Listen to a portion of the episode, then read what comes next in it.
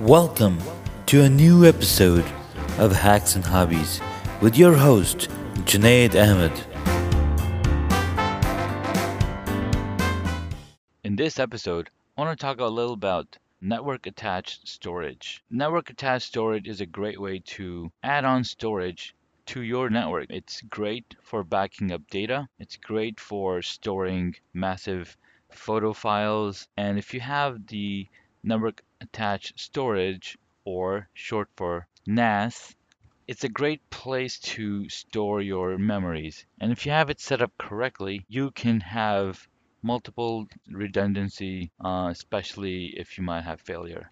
Now you always want to back up your server to another source. Um, cloud storage is so abundant these days that you can absolutely use a cloud storage for backup. But to have immediate access to data, um, cloud sometimes is hindering in speeds, especially if you want to access large data files, large video files. Since I record a lot of footage on the different cameras I have, I need a place to store this footage for long term and be able to access the footage and edit and grab screenshots and grabs. So I've set up a FreeNAS server, which is also acts as a my network attached storage. I've even set up my time machine backup here so I can easily store backups of my desktop and my laptops on this server.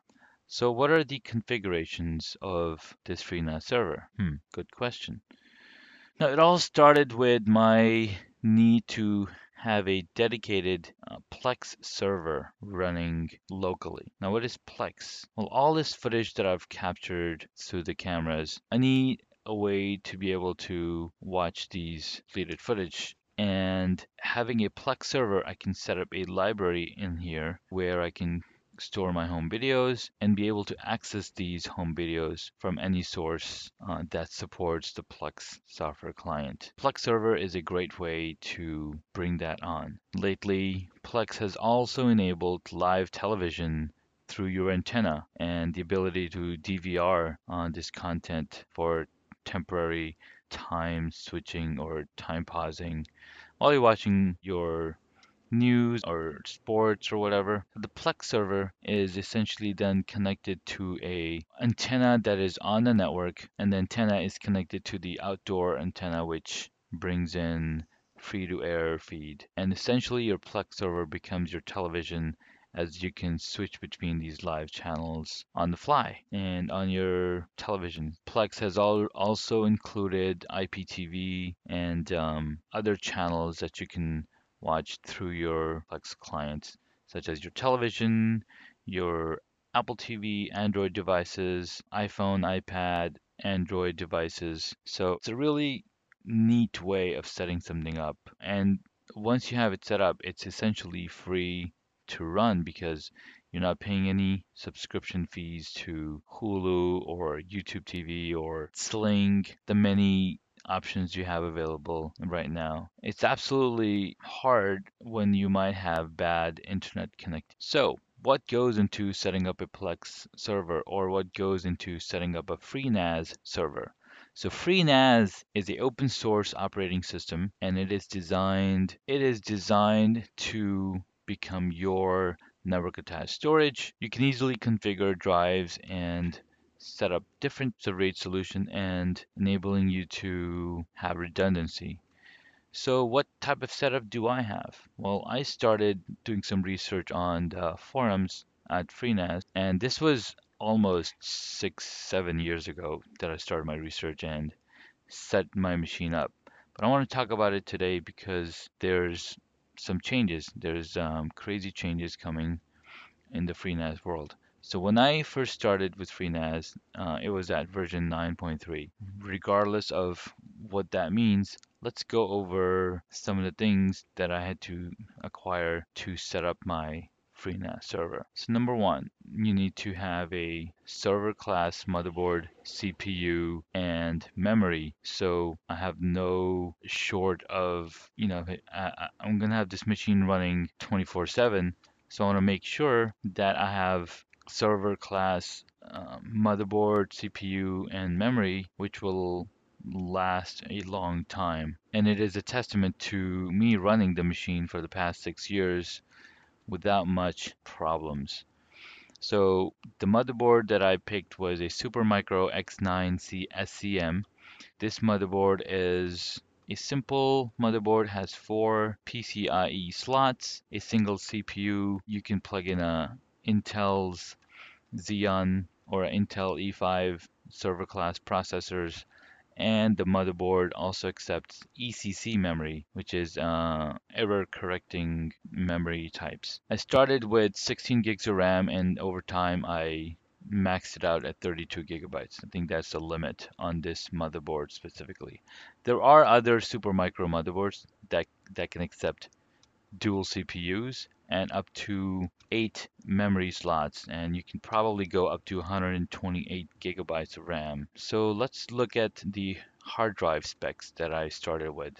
I started with six 3 terabyte hard drives and I got a seventh one as a spare drive. In case a drive fails, I can quickly tell the software to, hey, um, use this spare drive instead and I can then shut down the machine and take out the defective drive. Now there is a way to set up hot swapping on this machine or on this motherboard and the HBA controller but I don't have the proper server case to support that kind of hot swapping. Now, if I had done a little more research, maybe spent a little more money, I would have had a way to hot swap hard drives on this machine. So I've got six 3 terabyte drives configured in a RAID Z2 configuration. So now what is RAID Z2? Now since FreeNAS uses ZFS as the file system, ZFS is a very neat, very robust file system that can track and self-correct any data errors. So it's really good, it's really clean, and why is this a hobby? Well, computers is a hobby of mine. Gadgets is a hobby of mine, and um, keeping track of so many hobbies is kind of hard, right? The case that I ended up getting was a Fractal R5. It's a super quiet case, and it's got support for I can plug in eight SATA drives, three and a half inch drives, and it's got two five and a quarter bays where I can plug in uh, other additional hard drives if I need to. Now what happened recently is uh, one of the drives decided to fail on me. It just started showing up bad sectors. Luckily, I had upgraded all my 3 terabyte drives to 6 terabyte, essentially doubling storage on my machine because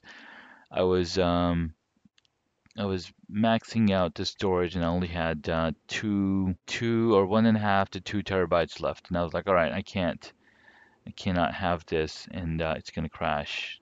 And if it does, then I'm screwed. So I ended up uh, upgrading the drives to six terabyte drives. There was a good sale going on at Newegg where I was able to pick them up for about $180. And at the moment, I believe they were at uh, $240. So got a pretty good deal. So which drives did I go with? I ended up um, red WD or Western Digital had these red drives, which everybody in the community swear by, and I ended up going with those drives. So when I when it came time to pick the six terabyte drives, I ended up picking up the six terabyte red drives. Now, recently, since the storage capacity on each of these drives is increasing, so is the configuration they have red Pro drives, which has 128 megabyte of cache, whereas these red drives has 64 megs of cache, which is fine. I've got uh, my own dedicated cache on the machine, which can speed up access to storage or access to data on the fly. So recently I upgraded the drives. One of the drives, one of the six terabyte drives started getting bad sectors. And I was like, all right, um, time to replace the drive. And since I had recently purchased these drives, these drives have three year warranty. The Pro has five year warranty. So there's something to look for. Why do you need warranty? Well, the warranty works out really good, especially when you have bad sectors and, and stuff like that. Hard drives failing, clicking sounds, whatever. You can just go to the manufacturer site, tell them, hey, uh, this is the problem I had with this drive. Send me a replacement drive. And there's there's three options. You can have them send you the replacement drive, and then you can send back the old drive, or you can uh, send them the old drive and they'll send you a replacement drive. I like the advanced option better because it helps with resilvering. While this was happening, FreeNAS is also, you know, new version of the operating system is coming down. So the operating system lives on a USB or used to live on a USB drive connected to a USB port. Since the operating system is under four gigabytes, they said, you know, it's preferable that you use a uh, flash drive for your operating system. I was like, all right, that's cool. I started with four gigabyte modules. That was uh, FreeNAS 9. And with FreeNAS 11, they said, okay, well, now we need 11 gigabytes. I'm like, all right, or 8 gigabytes. So I was like, okay, time to get some 8 gigabyte drives. These 8 gigabyte drives, these 8 gigabyte drives uh, were clean, uh, fast, and, you know, they did the job just fine for the past few years.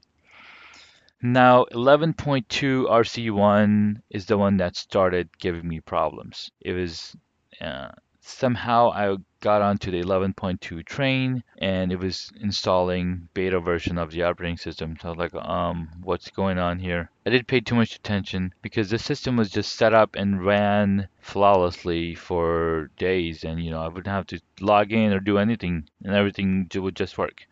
So recently what happened is that the machine. It's like, all right, uh, the operating system is going to install the update, and uh, the update failed. It would not install the update, and that, it just frustrated me. Like, why do you need to do this to me? I mean, I've got enough things on my plate. I don't want this problem. So I was like, okay, I'm gonna just wipe clean and put on a new install, and I totally forgot. Actually, I did back up the configuration and then I accidentally deleted it. Regardless, I was just annoyed. So I'm just going to run down the list of items required for a FreeNAS server. You need a motherboard, CPU, memory. CPU usually comes with a fan and a heatsink unless you want to buy a separate one, dedicated one, a case, and a set of hard drives. And depending on the motherboard, you might need to get a dedicated host bus controller or a hard drive controller so you can run multiple drives together. Parts that I've got, Supermicro SEM9 or something. I've got an IBM M1015 controller card. This is a SAS controller card with uh, support up to 8 drives. Got a total of 6 storage drives and four other drives for L2 ARC and cache as well as um, the operating system. So with 11.2 RC2, RC1 or whatever version, this was giving me issues and not letting me uh, install the operating system on the USB drive. I hope they fix this problem because I tried it several several different ways. I install I tried installing it tried installing an older version in 9.2 uh, which also crashed in the middle and it was just very annoying. So I was like okay I need to reach out to the forums and turned out there was a Facebook group for the FreeNAS consortium. I was like I'm going to join this group I'm going to ask this question. So I waited a few days. I had the system running, uh, system turned off, and I was like, you know, I'm just gonna leave it. You know, don't want to use up the life on these drives just running for no reason.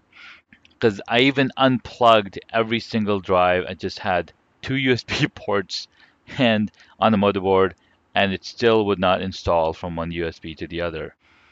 So this is when I reached out to the folks on the forum, and they're like, "Yeah, dude, try 11.1 U6. That's the stable version. It's like, why? What happened? It's like, you don't. Yeah, we don't know. And said, yeah, um, USB is not going to work. That's another problem they were facing. They're like, you know, install it on a a small SSD and, and and you should be good. Like, all right, well, like luckily I had a SSD lying around, right? I hadn't used it. I bought it when I uh, got the six terabyte drives. Got a nice 250 WD blue for like 80 bucks. So plug that in. First I had to find it. Found it, plugged it in, and said, let's see what's up, what's going on. Install the operating system, and it worked fine. I also tried two other things. I tried to install it in U, U or EFI mode and then BIOS mode. Neither of them worked for the USB drive. Although it was funny is that the USB drive would boot in EFI mode for the installer, but not the operating system to run off of it. So that was weird. So maybe they're fixing that in newer versions. So now I have a stable build. I was like, all right, perfect. I'm running. Let's bring in that configuration file. Where did I save it? Hmm, hmm. So I go to my laptop where I had downloaded and set up the USB installer and I had also downloaded the configuration file there. I'm like, all right, perfect, it's going to be there. The next day I go look, the configuration file is missing because I had deleted everything that had FreeNAS in it and just just got rid of it from the machine because our machine is already running low on space. Got like 12 gigs left. I'm like, oh great. So I was like, you know what? I have all the storage intact, perfect. So let me just set it set it up all fresh. So that's the next step that I want to do is set it up all fresh. Then yesterday my six terabyte replacement drive came in. So I was like, all right, perfect. Let me plug this in today. So was, I was up like 5 a.m. Let me plug this in and get it the resilvering process going. So then, you know, I can then start setting up the machine all over again. Of course, the onboard SATA ports do not work. So there's two sets of onboard SATA ports. There's four black ones and two white ones. Only the two white ones work. The four black ones don't work. And I'm using one of the white ones for the new operating system that's running off of SSD. And the other one was plugged in. That was my mirror cache, the cache mirror drive. Now, since I plugged in both cache mirror drives on the black ports, they don't they're not available and the storage is not getting imported. Uh, I did see an option that I can still import the storage without cache. I was like, you know what? I'm gonna leave this alone. Just need to refresh. That plus the time was running out. Had to get get the kids ready in school, and then I remembered that I that I had ordered another storage controller. So I was like, all right, great. I have four, eight additional ports. I found the controller, and then I was looking through the drawers looking for the cable and I couldn't find the cable and I was like oh so I finally I found this device I had purchased. It's a hot swap for SSD drives. I'm like perfect. I can put in six SSD drives because some of them are hanging dangling inside. I can plug them in.